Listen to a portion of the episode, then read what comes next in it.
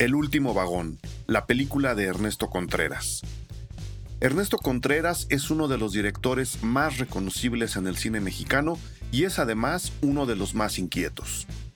Ahora, a través de Netflix, acaba de presentar su película más reciente, El último vagón, un dramedy que tiene toques de película de maduración e incluso de cine de aventuras juvenil, pero que no por eso ignora representar con sus violencias y sus contradicciones a una sociedad tan compleja e igualmente inquieta como la sociedad mexicana. Con un reparto adulto sencillamente impresionante que trabaja al lado de un reparto infantil inundado de talentos prometedores, la película abre espacios para la imaginación de quien ve rindiendo al mismo tiempo un merecido homenaje al papel de los maestros de un país como México. ¿Por qué y cómo es que la película habla de todo eso, manteniendo una sencillez acogedora? Para resolver la duda invitamos a este podcast sobre el último vagón al director de la película, Ernesto Contreras, a quien ustedes seguro recuerdan por trabajos como Párpados Azules, Las Oscuras Primaveras y Sueño en otro idioma. Hablemos con Ernesto Contreras de El Último Vagón. De eso trata este episodio. Yo soy Eric Estrada, esto es Cine Garage, aquí cabe todo el cine.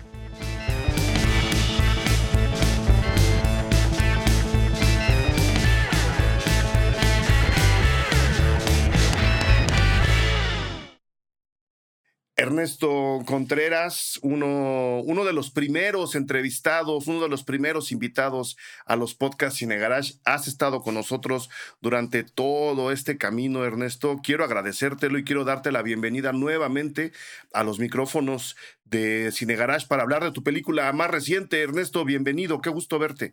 Igualmente, querido Eric, como siempre es un gustazo conversar contigo y pues nada, qué, qué mejor que sea de un nuevo trabajo, una nueva película que, estamos estrenando, así que encantado de, estar una vez más aquí. Tú, tú, no paras, queridísimo Ernesto. Este, durante la pandemia y todo aquello, siempre estaba como el temor de qué está haciendo la gente, eh, qué va a pasar después de, de, que, de que podamos salir de nuevo a, a, la calle. Las plataformas se transformaron de una manera impresionante, ¿no? De ser, de ser apenas un pequeño eh, trozo del entretenimiento de la gente ahora son prácticamente parte fundamental. Eso acaba modificando los procesos de producción de, en, particular de México, ¿no? Que creo que es uno de los productores de contenido para plataformas más grandes de, Latinoamérica.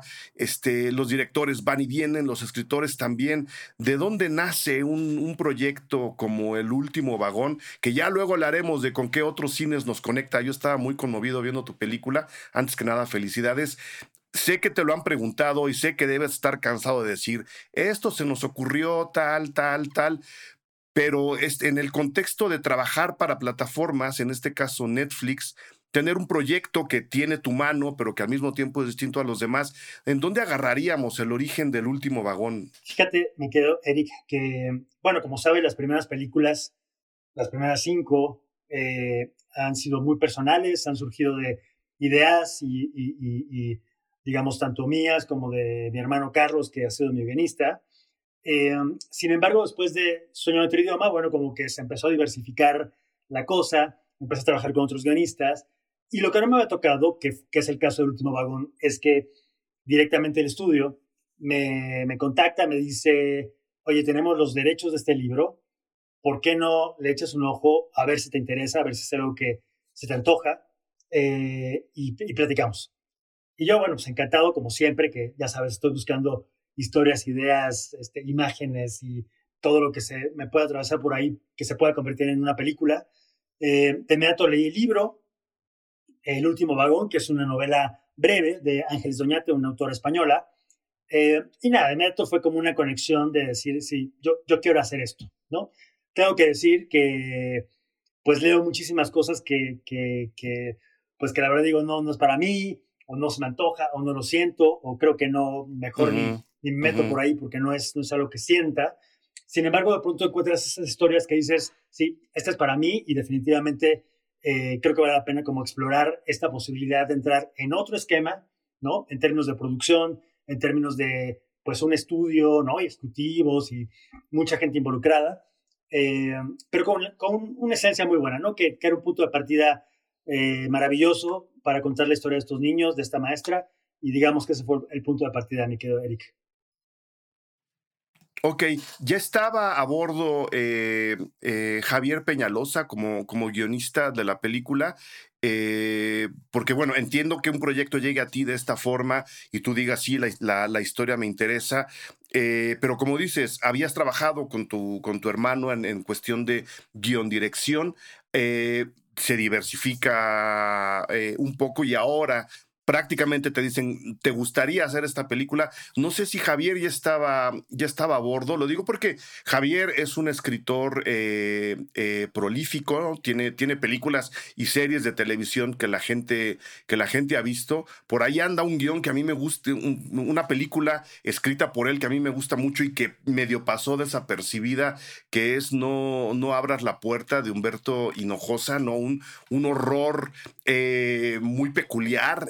Muy urbano, eh, pero creo que Javier también tiene esta habilidad de moverse entre géneros, ¿no? Este, de él también es eh, Camino a Marte, también, también de, este, de Humberto, que pues es una especie de comedia romántica, o sea, como que le entra a todos los géneros.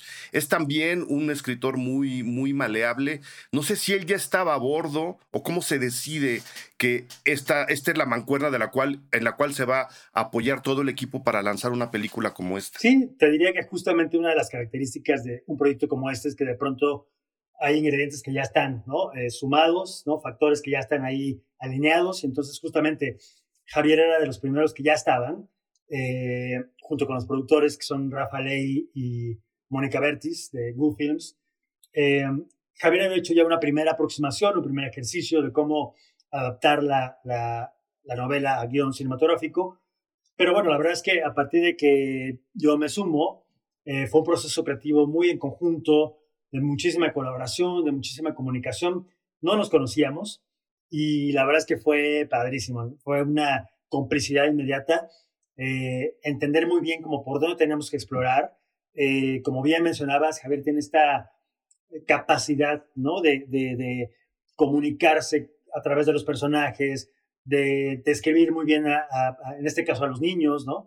Entonces, eh, entre eso y que, bueno, una de las primeras decisiones que tomamos fue convertir a, a, don Ernesto, que era el, el, protagonista, el maestro de la, que, que, aparece en la novela, convertirlo en la maestra Georgina, eh, mucho porque, pues, pues, lo he comentado por ahí, mi mamá es, es, maestra de primaria, eh, dedicó 40 años de su vida a la docencia, así que para mí había una forma ahí de conectarme muy personalmente con la historia y de decir, yo conozco a esa maestra, yo sé cómo habla, yo sé cómo se mueve, yo sé cómo regaña, yo sé cómo papacha, ¿no? Entonces, eh, pues ah, decidimos hacer ese cambio. El estudio lo aceptó de muy buena gana, les, encantó. Y a partir de eso, bueno, ya fue como todo el proceso con, con Javier. Fueron varios meses de, de, trabajo, de ir y venir en los tratamientos, hasta que llegamos al, al que nos parecía que era el, el ideal para, para filmar. ¿De qué año estamos hablando, Ernesto? Eh, eh, porque me gustaría también saber las condiciones del, del, rodaje, nada más para contextualizar a la gente que nos oye. Digo, la, la película está disponible en Netflix, eh, lo cual me hace pensar que está disponible en todo Latinoamérica. ¿Estamos de acuerdo? está disponible en todo el mundo, mi querido Eric. Salió a partir del viernes pasado. Ah, en todo el mundo entró. Ah, bueno. Oh, sí, entonces que es que, es que luego con, con, lo, con las regiones uno ya no sabe si nos pueden ver en Netflix España o no.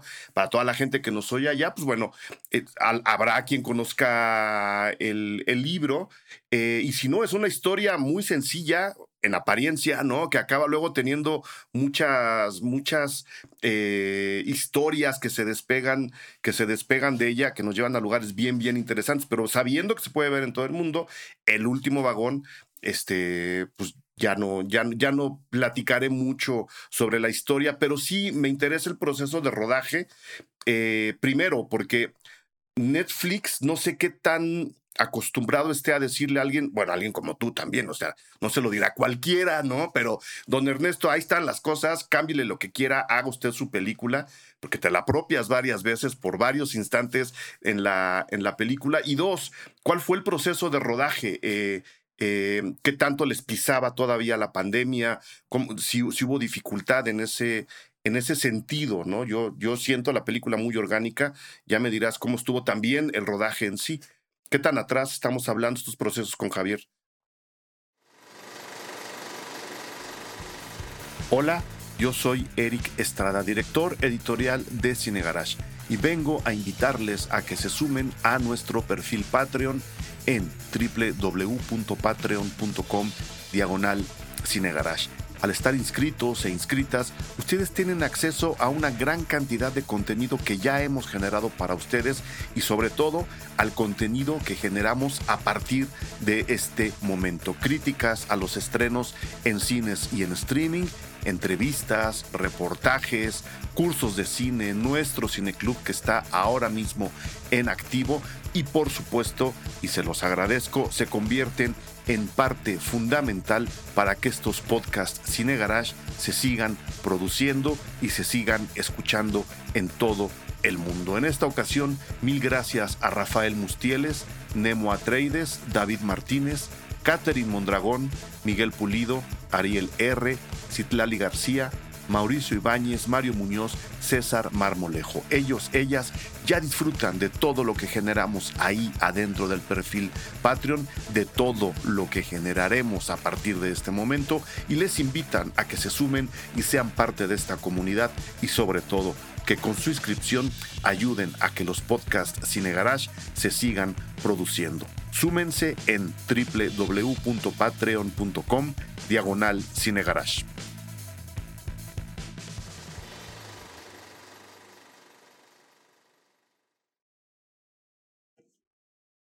No, no, no, pues en realidad te puedo decir que fue una película que se hizo, digamos, eh, para el promedio de lo que lleva una película en nuestro país.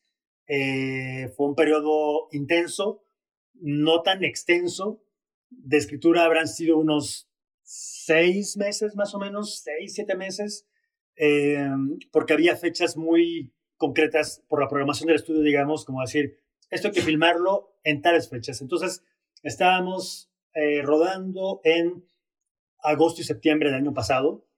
Eh, entonces, bueno, fue relativamente hace muy poco. Y a partir de eso, bueno, fueron como otros seis, siete meses de postproducción, porque sabíamos que debíamos eh, estrenar en el mes de, mayo de 2023. Así que, bueno, todo fue como muy planeado.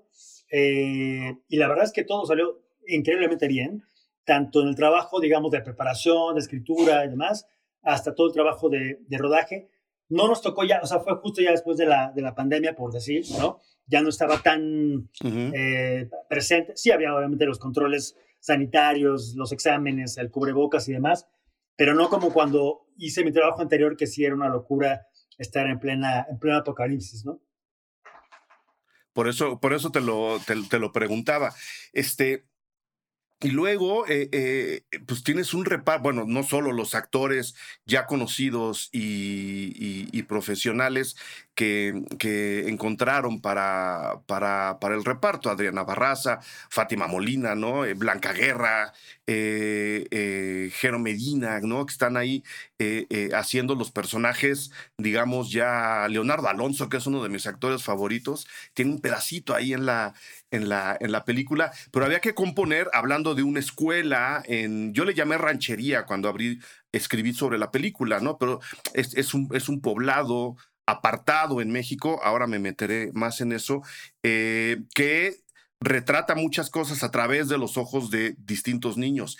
Componer esos repartos luego es bien complicado, este Ernesto, y te quiero aplaudir que lo hayas hecho y que lo hayas hecho con estos niños y estas niñas en, en, particular.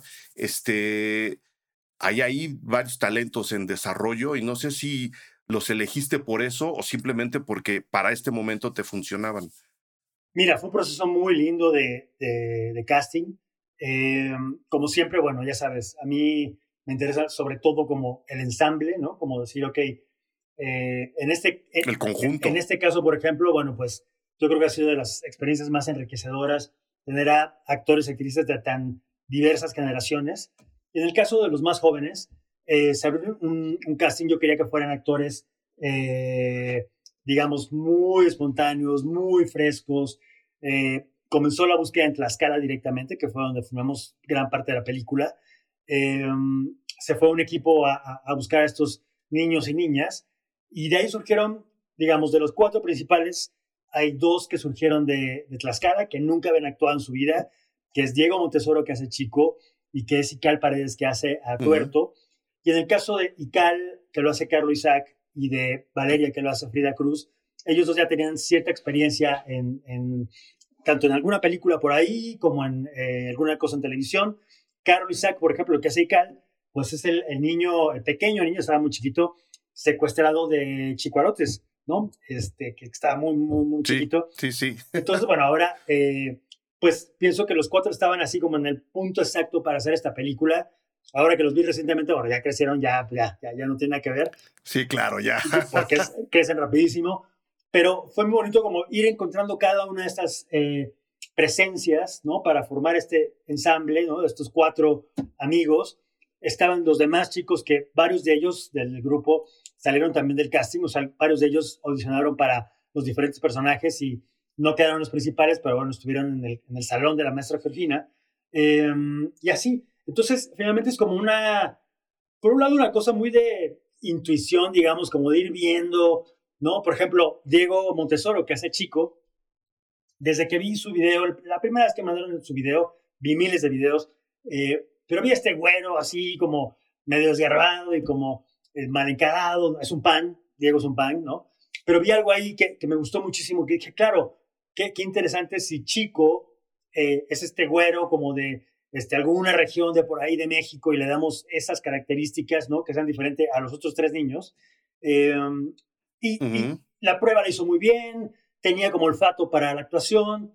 Eh, entonces, bueno, o por ejemplo el caso de Tuerto, que lo hace Cal Paredes igual, que, que llegó al casting en Tlaxcala, llegó con una gorrita y como muy bien plantado y como muy seguro, ¿no? Entonces dije, bueno, este sería un tuerto sensacional. Y así, ¿no? Poco a poco fue irlos encontrando hasta que al verlos ya a los cuatro juntos fue así de, esta es la ecuación, la ecuación que necesitamos para la película. ¿Y qué ecuación era esa? O sea, e, ese, ese conjunto que querías que comunicara, porque, eh, de nuevo, vemos a este microméxico, le voy a llamar así, que retratas en la película a través de sus ojos, pero luego este, este equipo de, personajes eh, también tienen un diálogo con la maestra, que como dices, es un personaje que, te apropiaste y que sabías que a través de eso querías comunicar. ¿Cuál era la idea de este conjunto en particular? Que creo es el único conjunto que tenemos. Los demás son, están los padres de ICAL, por supuesto, ¿no? Y el grupo de actores eh, eh, mayores, pero ellos no funcionan como equipo y estos chavos sí. ¿Cuál era, ¿Cuál era esta ecuación? ¿Qué es lo que estabas buscando comunicar a través del trabajo conjunto de ellos? Sí, yo creo que es una cosa como del contraste entre las presencias, tanto en términos de energía como de eh, características físicas. Eh, sin embargo, tenían que ser contrastante, pero a la vez tenían que ser, tenían que ser muy verosímil, que fueran amigos y que se quisieran tanto. Así que, digo, no fue fácil. La verdad es que probamos muchas combinaciones con muchos chicos, actores, actrices, hasta que fue como decir, son, son ellos, ¿no? Son ellos cuatro. Eh, entonces, se hizo un taller para preparar, para romper el hielo, para que hubiera esta convivencia. Hubo varias eh, sesiones con, con Mante, que es el, perrito que hace Quetzal, ¿no? También para que hubiera una el cercanía. El perro. Entonces, eh, pues nada, es como un espacio de preparación, de sentir que efectivamente puede darse esa química en pantalla también, ¿no? Que es lo más importante, obviamente. Eh, y que nos mostrara como esas, esos rostros de México también, esos rostros de, vamos, de, lo que es nuestro país, nuestra cultura, eh, y, y, eso, mi querido Eric, o sea, como básicamente yo me guío mucho por la intuición, insisto, y decir, es esto, qué colores, qué sabores, qué olores, qué texturas, eh, con esos personajes y con los demás. O sea, el circo también fue muy bonito como conjuntarlo, ¿no? Como hacer ese ensamble de esos personajes que andan ahí de pueblo en pueblo con Blanca Guerra y con Nova Coronel y con Juan Luis Medina, y, en fin. Entonces, es eso, como ir eh, siempre veo como un, entre rompecabezas y como un óleo, ¿no? Al que le vas poniendo colores. Eh, y es de las partes más emocionantes, me parece. O sea, o sea que es un volado, Ernesto, eh, lo, que haces con este tipo de contrastes, ¿no? Tú, tú me dices, yo necesitaba los contrastes entre los personajes, pero no me dices para qué. Entonces yo creo entender que de alguna forma te estabas jugando, tanto creativamente como a nivel este, discursivo, juntar estos elementos que a ti te comunicaban algo y que sabías que contrastaban, que era tu idea principal, como para a ver qué tanto les, les exprimimos. Eh, es, es, es, un método que has llevado además a lo largo de tu carrera, que aquí de nuevo se convierte en un gancho para apropiarse un proyecto que te, que te pusieron en el, en el escritorio. Es un, es un volado a nivel creativo, ¿no? Pues yo creo que es un acto de fe. y que Es que tú eres más fino que yo. yo. Yo soy de volados merengueros. Tú eres de salto de fe, ¿no? no, fíjate que yo, yo diría que lo sientes, ¿no? Y que cuando vas conociéndolos, cuando conversas con ellos, cuando los escuchas, cuando sabes cómo se comunican, eh, cuando sientes esas energías. Eh, y claro, obviamente empieza a haber dinámicas, ¿no? Algunas eh, improvisaciones, por ejemplo. Entonces dices, sí, ¿hasta dónde podemos llevarlos? No olvidemos que, bueno, finalmente son chicos muy jóvenes, ¿no? De, eh, Me parece que en ese momento eh, la, más pequeña era Valeria, que tenía nueve años, por ejemplo. Entonces, eh, bueno, pues también, obviamente, se trata así de tratarlos como, yo los trato como profesionales, pero también siempre con la conciencia de que, bueno, tienen tantas horas de trabajo, se cansan, se ponen nerviosos, se aburren, ¿no? Y después al, al, día siguiente llegan ya con toda la pila puesta. Entonces, bueno, sí, o sea, creo que ese es el tipo de riesgos que hay que asumir en un proyecto como este y que me parece que si no se asumen y si te vas más a la segura, entonces pues no sale como tiene que salir, ¿no? Entonces, se, eh, no, hay que, se, enfría. Sí, no hay que aventarse el clavado porque si no la cosa se enfría, se enfría durísimo y aquí necesitabas, creo, no mucha mucha pasión, que la película también habla de, de, de pasiones.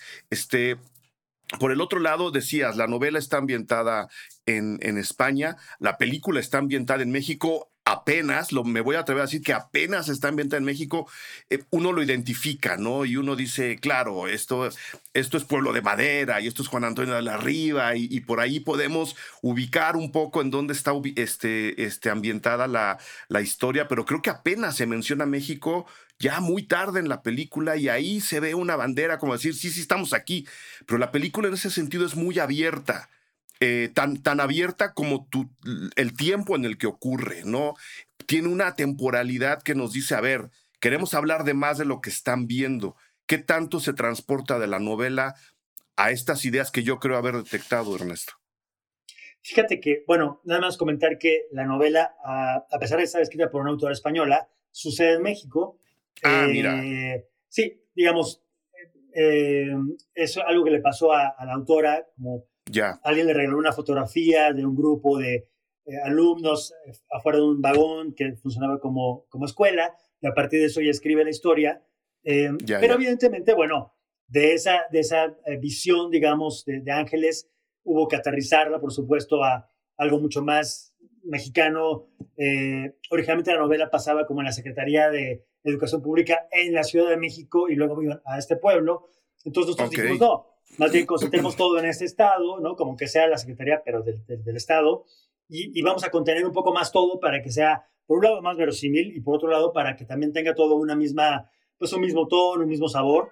Eh, por un lado y por otro lado, efectivamente nos interesaba mucho la atemporalidad, ¿no? Como, bueno, por cosas que pasan en la película, era importante que no se eh, ubicara muy bien en qué año exactamente, pero bueno, pues no hay celulares, no hay computadoras, no hay internet, afortunadamente. Así que eso. Afortunadamente no, pero, pero, pero mañosamente la ropa también es muy, muy atemporal. Hay palabras por ahí que ahora ya no se usan y que están metiendo. Creo que lo hicieron demasiado, o sea, lo hicieron, estoy diciéndolo como un piropo, lo hicieron muy conscientemente. Sí, sí, sí. Este, bueno, también el hecho de filmar, digamos, en, lugares como eh, Oriental, que está en Puebla, o Tequexquitla, que está en Tlaxcala, nos daba la oportunidad como de estos paisajes increíbles que, bueno, existieron y han existido siempre y espero que sigan existiendo y eso ayudó mucho a la temporalidad, por supuesto. Para, como, para abrir el discurso, yo, yo lo detecté así, ¿no? Están como no ubicando un México en particular, sino a varios Méxicos, como para hablar o, por lo menos dejarnos imaginar muchas cosas alrededor de las aventuras de estos, de estos personajes infantiles. Te lo digo porque este, yo a la hora de, ver la película, eh, pues, si detectas, y también lo digo como una gran cualidad del último vagón, si detectas que están hablando de un México convulso, aunque no lo vemos, si detectas que están hablando de un México complejo, eh, dibujado en los estratos sociales que, que, están como, como en segundo plano detrás del grupo de niños, pero no por eso menos presente.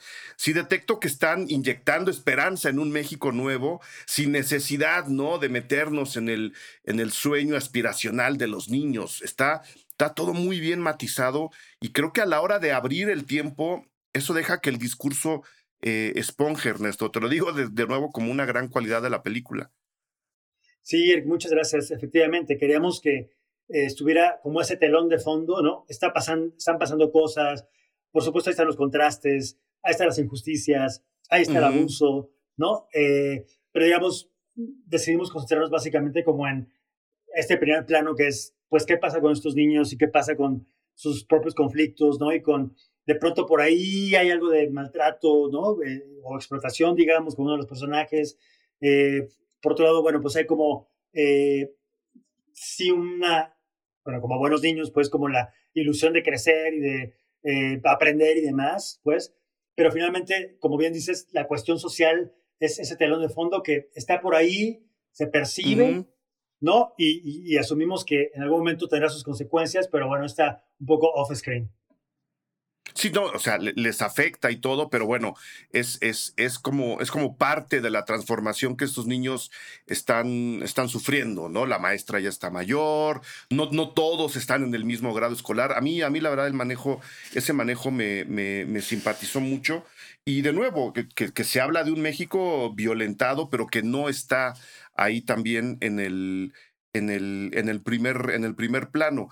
Este, y pues bueno, los, de nuevo los, los, los paisajes, Ernesto, creo que para variar, tus paisajes también están como diciendo, esta es una película de Ernesto Contreras, ya que los mencionas, este, este, no sé si, si, qué tanto es, ah, filmaron en lugares muy cercanos geográficamente, ahora que lo, que lo mencionas, pero no sé qué tanto buscaron esos paisajes para decir, esta parte la filmamos aquí, esta parte la filmamos acá. Totalmente. Eh, fíjate que, bueno, me considero un, eh, no sé si obsesivo o apasionado de, encontrar cada, de encontrar cada espacio, pero sí, nos recorrimos, bueno, kilómetros y kilómetros y kilómetros, por supuesto, con, con ah, digamos, eh, los límites, ¿no? De la producción en términos como de, bueno, traslados y dónde estábamos ubicados y demás pero al final por eso se convirtió en eh, una combinación de tres estados, ¿no? que son Tlaxcala, Puebla y Veracruz.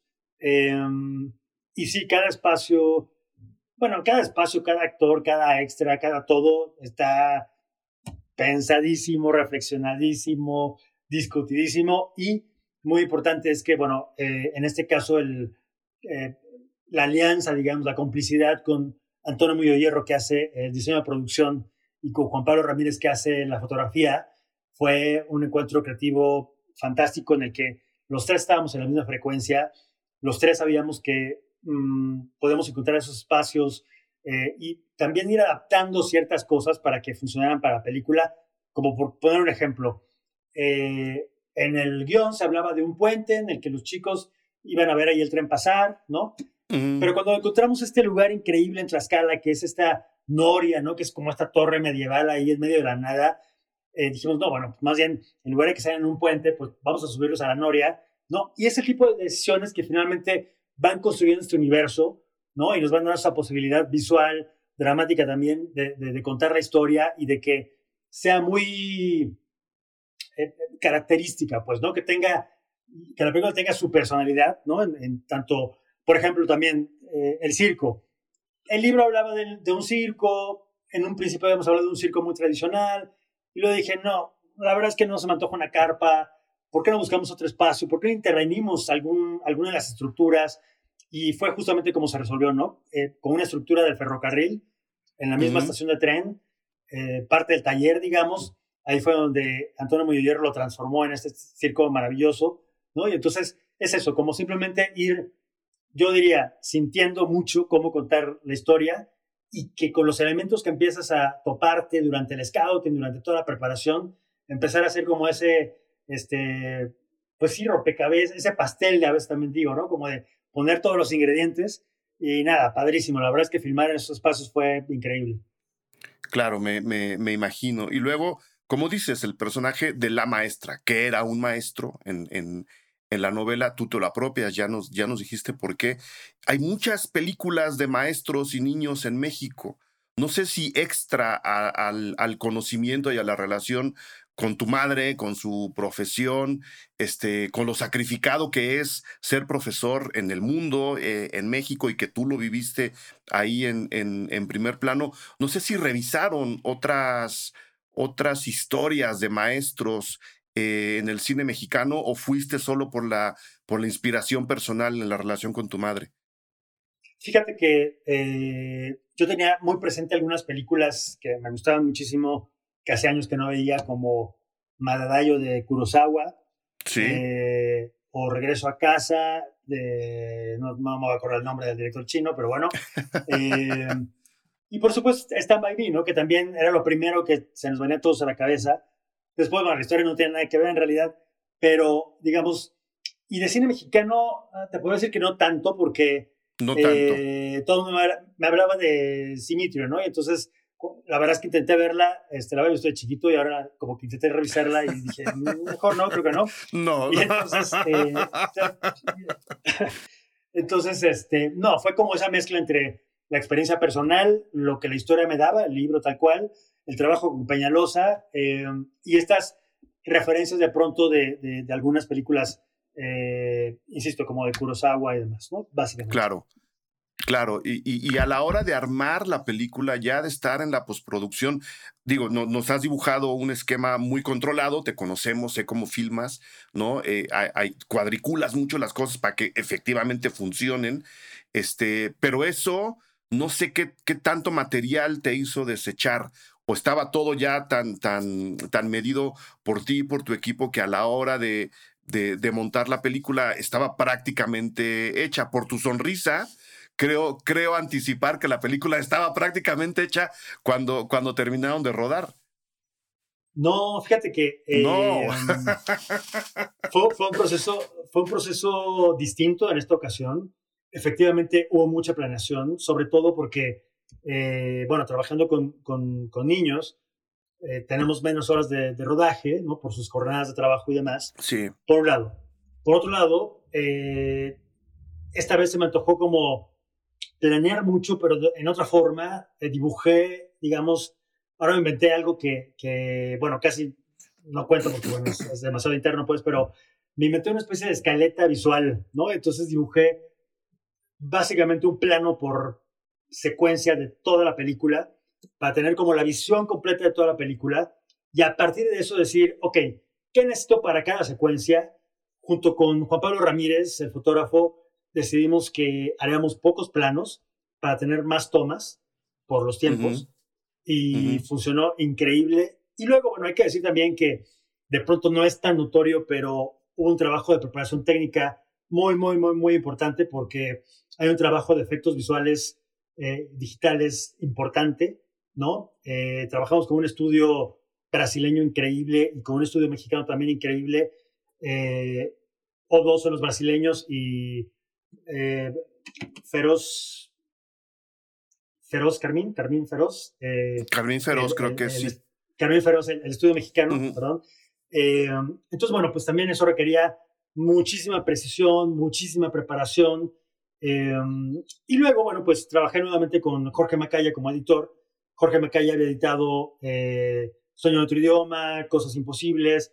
Entonces, uh -huh, bueno, es un editor con el que tengo una comunicación increíble y entonces básicamente puse en sus manos el material y, y nada, salió, salió súper bien.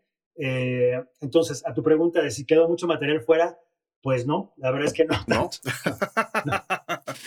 Y, danos un ejemplo de los, de los efectos este, digitales, porque de nuevo, lo que vemos es un trabajo muy, muy orgánico y si se ven los, los, los paisajes, un ejemplo ahí que, que, nos, que, quieras, ¿no? Que, que, no, que no resulte este, demasiado para ti decir, esto es digital.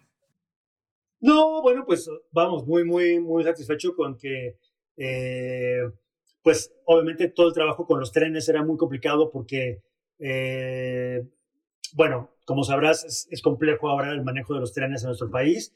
Básicamente pertenecen a dos grandes concesionarios, ¿no? Dos empresas gigantescas que en algún momento alguna de ellas nos apoyó un poquillo. Eh, las vías son federales, en fin, es todo un tema muy complejo de permisos, de trámites, en fin. Entonces, de horarios, me imagino. De horarios, de seguridad también, por supuesto. Entonces, la decisión fue, bueno, hagamos nuestras propias vías, hagamos nuestros propios trenes y hagamos una combinación entre el trabajo de diseño y producción de Antonio Moyo Hierro, que construyó los vagones, eh, y el trabajo digital de, en este caso, el estudio brasileño, para que todo eso estuviera vivo y tuviera movimiento y pasara todo lo que pasa en la película. Entonces, la verdad es que fue así una cuestión quirúrgica, ¿no? De mucho trabajo, de mucha, eh, insisto, preparación y también de aprendizaje, ¿no? Porque finalmente no me había tocado así en mis, en mis películas anteriores, obviamente. Entonces fue como decir, ok, ¿cómo, cómo, cómo le hacemos? ¿Cómo le damos la vuelta? ¿Cómo resolvemos? ¿no? Eh, y nada, fue la verdad apasionante y, y, creo que ahí está el resultado y que, vamos, yo creo que la historia es tal que el espectador no se detiene a pensar en esos aspectos, ¿no? Justo porque pasan como parte del cuento y tal. Otra parte importante es que pues vivimos en un país con una enorme modernidad, ¿no? Por todos lados. Entonces, bueno, la modernidad está ahí, ¿no? Este, en antenas, en tinacos, en autos, en... Pues bueno, todo eso se eliminó, ¿no? bueno, también es, también es, es como de las, digamos, eh, oportunidades, ¿no? De trabajar con un estudio que te dice, ok, tenemos esta partida para efectos y para lo que sea necesario, esta partida para producción, esta partida para crew y demás. Entonces, como decir, ok, este, ¿cómo hacemos que se vea increíble? ¿Cómo hacemos que esos recursos eh, se vean todos en pantalla? ¿no? Entonces, yo creo que es parte de los retos y, parte de pues, la gran experiencia que resultó hacer esta película. Y, de la nueva manera de, de como decía, de, de, creadores y de equipos creativos de producir y de, y de, y de generar más, más películas. ¿Tú cómo sentiste? Te siento muy cómodo, ¿no? Pero no sé eh, si, si para alguien como tú, que tiene un sello, que trae discursos muy claros en sus, en sus, en sus películas, este, trabajar con, con, con eh, gente como Netflix, es una parte del, del, de tu propio proyecto profesional. Eh, lo digo porque ahora se habla de muchas formas y hay gente que ha tenido buenas experiencias, hay gente que ha tenido malas experiencias. Tú a ti te siento como ubicándote un poco a la mitad. No sé si, si, si, si estoy bien, que se, se trabajará con ellos cuando se pueda, y, pero tú tienes también otro, otro proyecto que no necesariamente está vinculado al, al, trabajo con este tipo de plataformas y bajo estos esquemas. Totalmente de acuerdo, mi querido Eric. O sea, la verdad es que, eh, bueno, seguramente cada quien habla de cómo le ha ido, pues. Claro. Yo estoy muy satisfecho, muy orgulloso y, agradecido, pues, con, con, el estudio porque me dio absoluta libertad creativa. Eh, digamos, lo que cambia finalmente es que en una película mía, mía, mía de mí, este, yo digo, ah, bueno, pues tenemos aquí y está el actor y está la actriz y la música es así, ta, ta, ta. Y en este caso es un ejercicio de comunicación, básicamente, ¿no? Un ejercicio como decir, oigan, estoy pensando esto, ¿qué les parece esto? Eh, les propongo esto, ¿no? Jamás hubo una negativa absolutamente nada, al contrario. Entonces, eh, como que todo fue súper terso. Eh, y entonces, bueno, nada, nada, por eso pienso que es como una, para mí, una oportunidad de crecimiento y aprendizaje como director, de exploración, ¿no? Y que, como bien dices, eh, tengo otros proyectos en este momento que son igual independientes que Párpados Azules, ¿no? Igual así de, pues, a ver cómo lo levantamos y cómo lo hacemos y demás.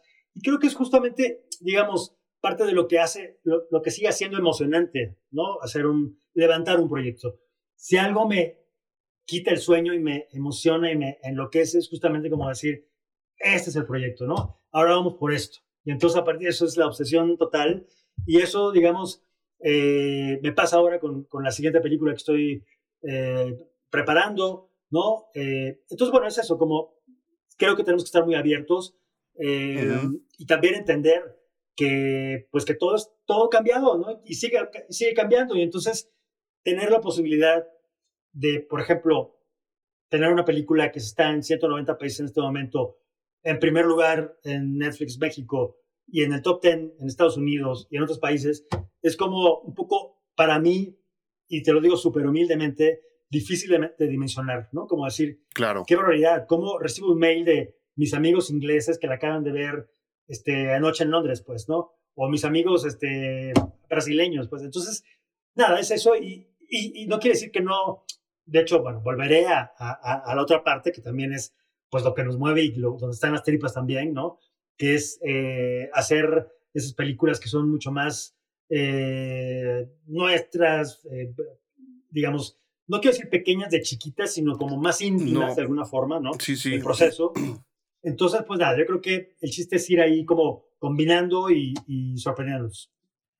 Pues, pues ojalá el, el, equilibrio este que, que, tú estás este, disfrutando ahora se expanda y llegue, llegue a más creadores y a más equipos, ¿no? Porque creo, creo que ahí hay un esquema que por lo menos la industria mexicana está aprendiendo a aprovechar, pero que como dices, siendo un proceso de cambio, todavía hay algunos baches ahí, ¿no? Yo creo que entre más se realicen este tipo de ejercicios de buenos equipos, buenos creadores, buenos narradores, con el apoyo, el soporte y, las demandas, ¿no? De una plataforma como Netflix, porque tienen sus demandas, nada más faltaba que, que no las tuvieran, ¿no? Pues por algo están metiendo parte del, parte del dinero, este, encuentren la manera de incluir en algún momento gente que está contando historias para permitir que el otro lado de la industria también camine por sí solo. Creo que, como dices, es un proceso de cambio y el último vagón es justo el ejemplo de lo que se puede lograr con, con colaboraciones orgánicas y humanas como,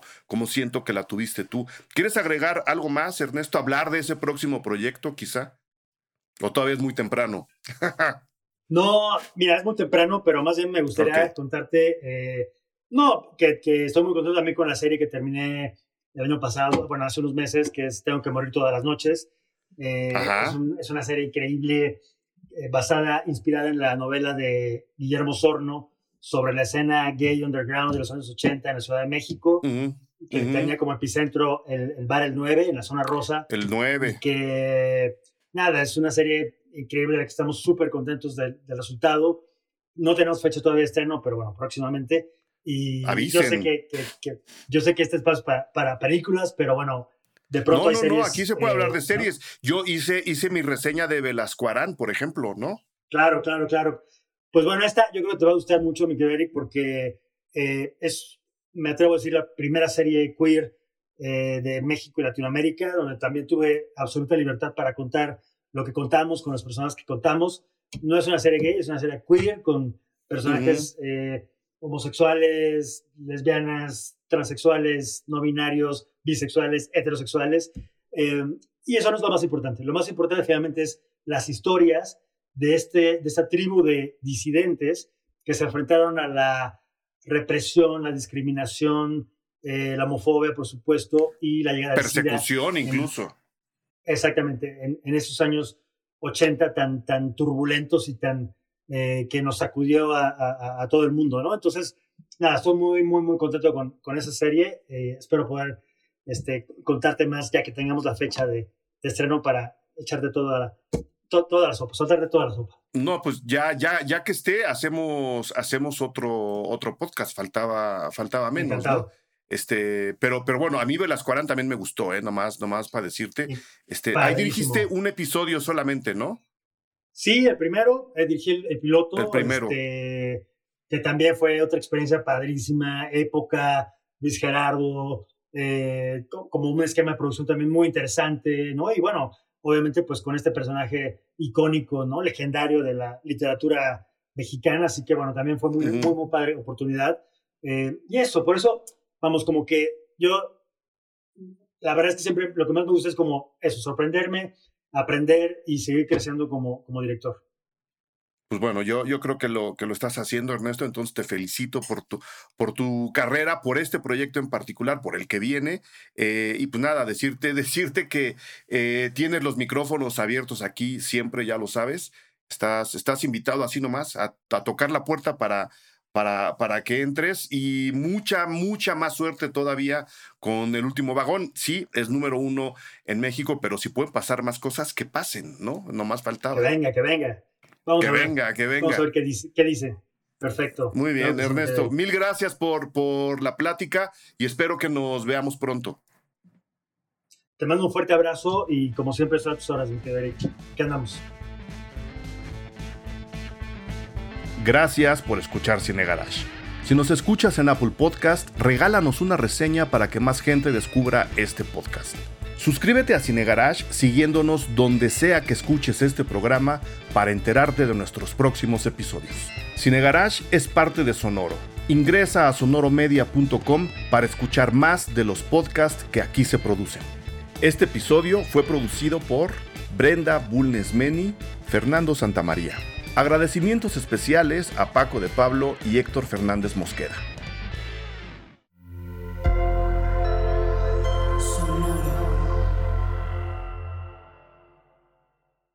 Hola. Bienvenidos al grupo de autoayuda de dibujo. Mi nombre es Iván Mallorquín. Y yo soy Raúl Pardo. Este es un podcast de y para gente creativa, si dibujas, si diseñas, si haces arte, sin importar si ya trabajas en una profesión creativa o si apenas estás comenzando.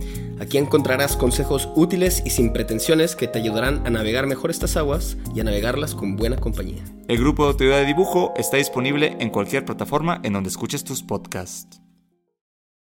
Lucky Land Casino asking people what's the weirdest place you've gotten lucky? Lucky? In line at the deli, I guess? Aha, in my dentist's office. More than once, actually. Do I have to say? Yes, you do. In the car before my kids' PTA meeting. Really? Yes. Excuse me, what's the weirdest place you've gotten lucky? I never win and tell. Well, there you have it. You can get lucky anywhere playing at LuckyLandSlots.com. Play for free right now. Are you feeling lucky? No purchase necessary. Void where prohibited by law. 18 plus. Terms and conditions apply. See website for details.